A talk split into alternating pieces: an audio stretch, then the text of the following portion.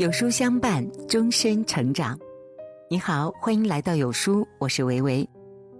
一九五八年，诺贝尔医学奖得主乔舒亚·莱德伯格说过这样的一句话：“同人类争夺地球统治权的唯一竞争者就是病毒。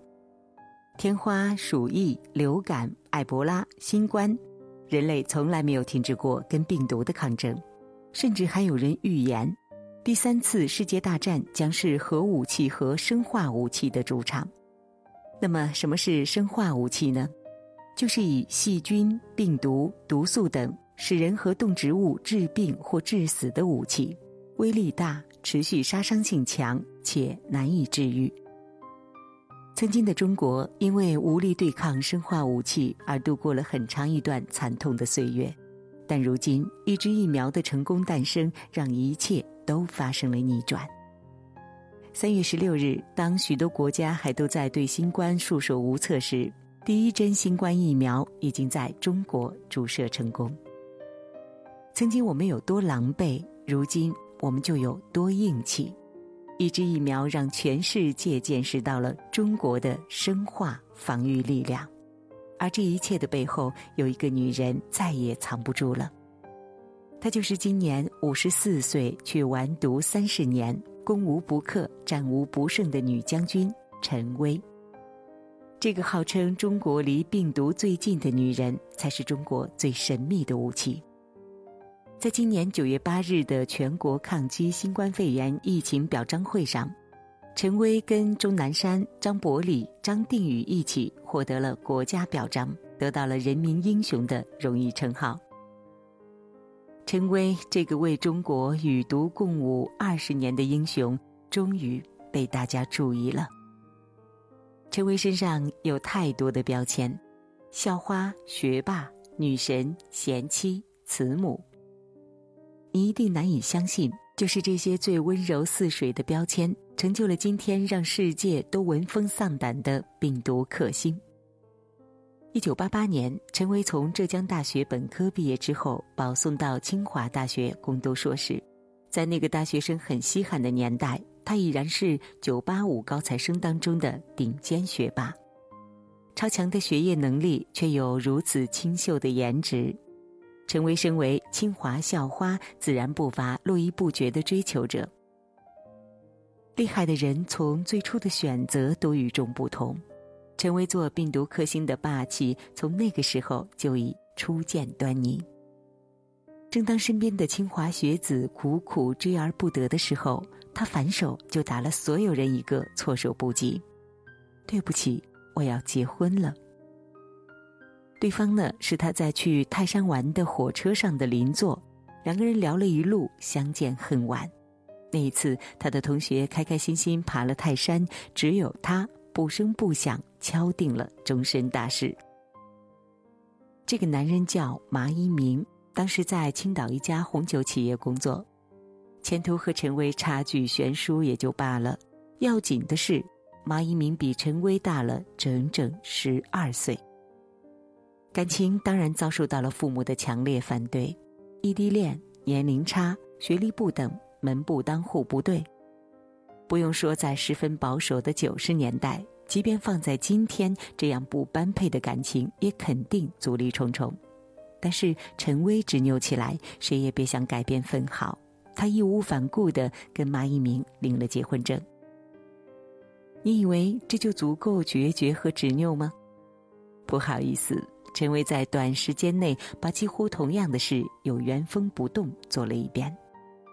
临近毕业，他被全国几大知名企业疯抢，最后选择了深圳一家知名的生物公司，签了约，万事俱备。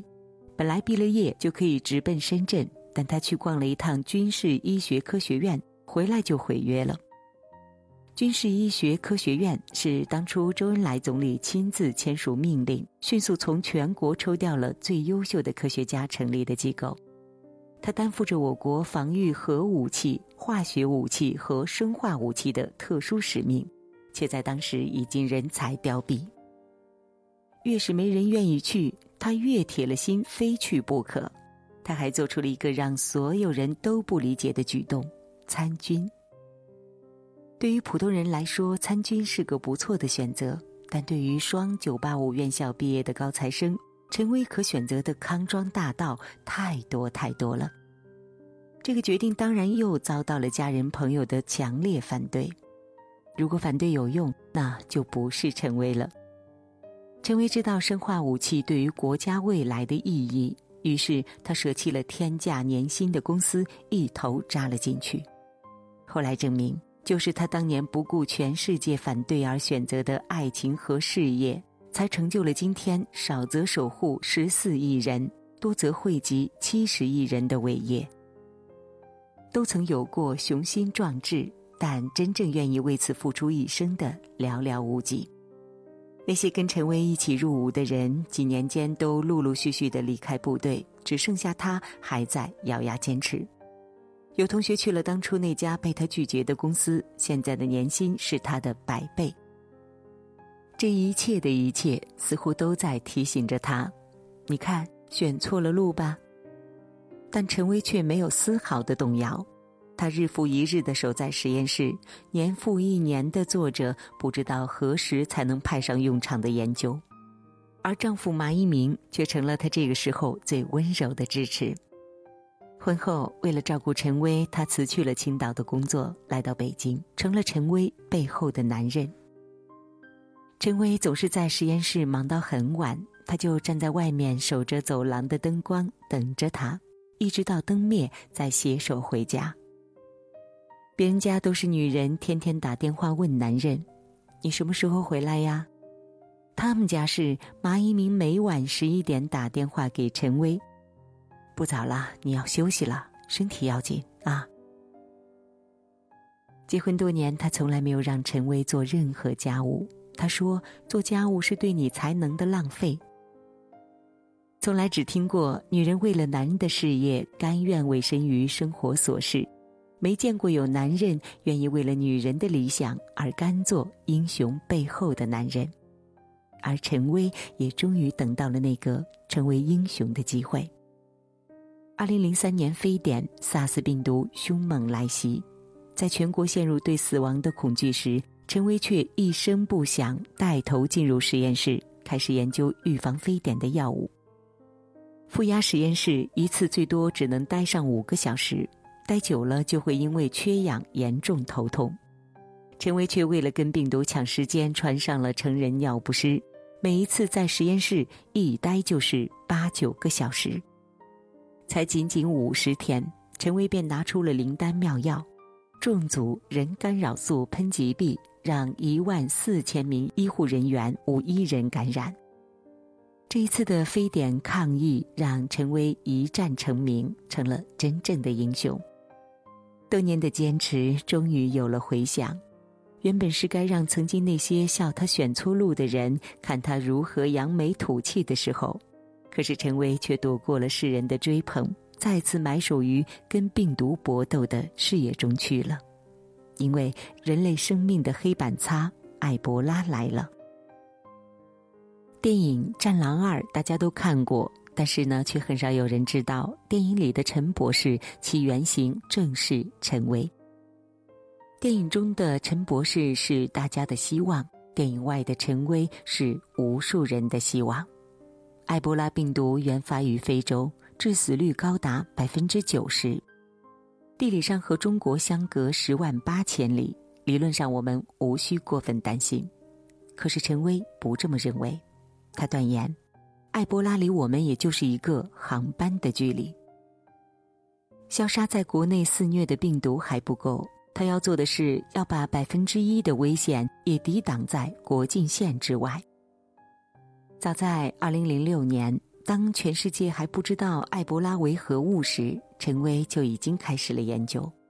二零一四年，西非大规模爆发埃博拉疫情，全世界谈埃色变。各国都自顾不暇，陈薇却在此时做出了一个震惊世界的决定：他要带领团队深入到非洲一线去。为了让埃博拉彻底的远离中国，他成为了离埃博拉最近的人。陈薇也不负众望，成功研发出基因型埃博拉疫苗，给疫区的灾民带来了生的希望。这是中国自主研发的疫苗第一次走向世界。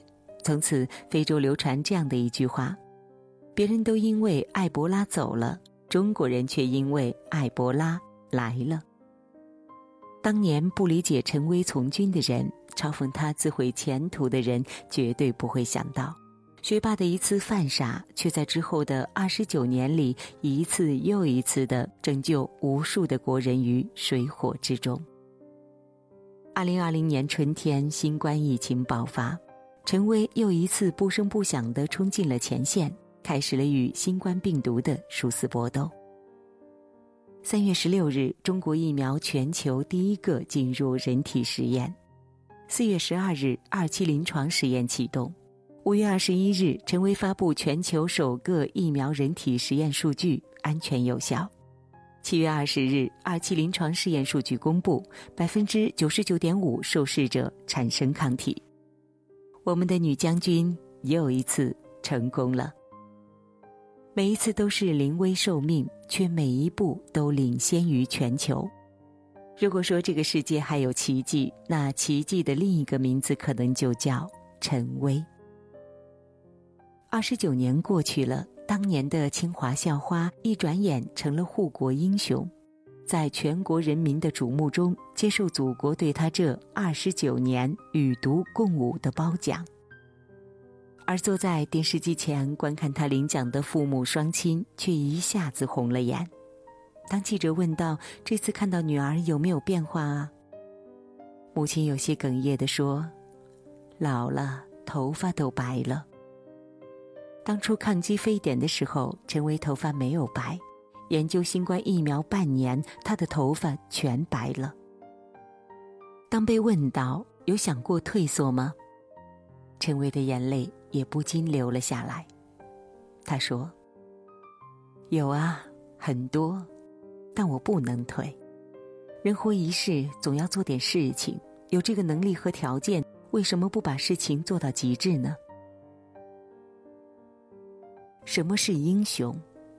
英雄之所以是英雄，不过是他们用凡人之躯做到了凡人不可能做到的事情。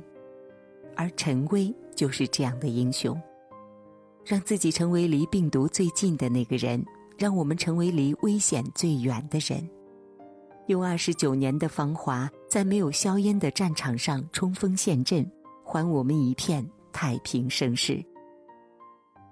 古往今来，能够成为英雄的人，都是舍小家为大家，陈薇也不例外。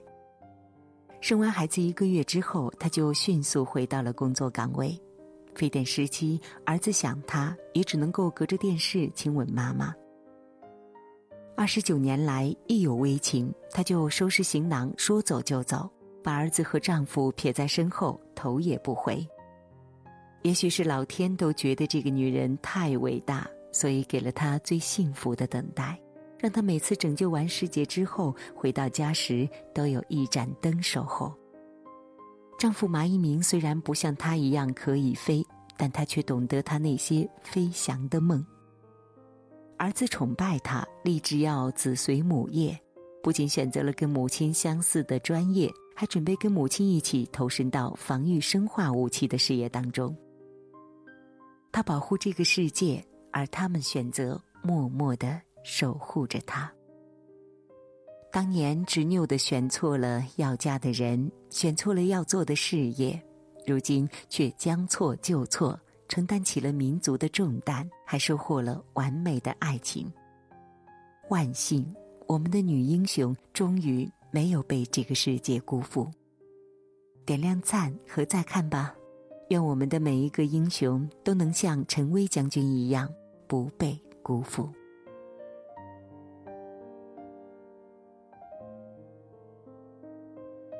有书君说，调查研究发现，英语好的同学更容易顺风顺水，但是百分之九十的同学都没有掌握正确学习英语的方法和技巧。那九月二十号晚上二十点，原新东方托福名师、北美留学专家李静瑜老师，邀您参加超级新思维词汇速记公开课，实现词汇暴涨。长按扫码，立刻抢占 C 位哦！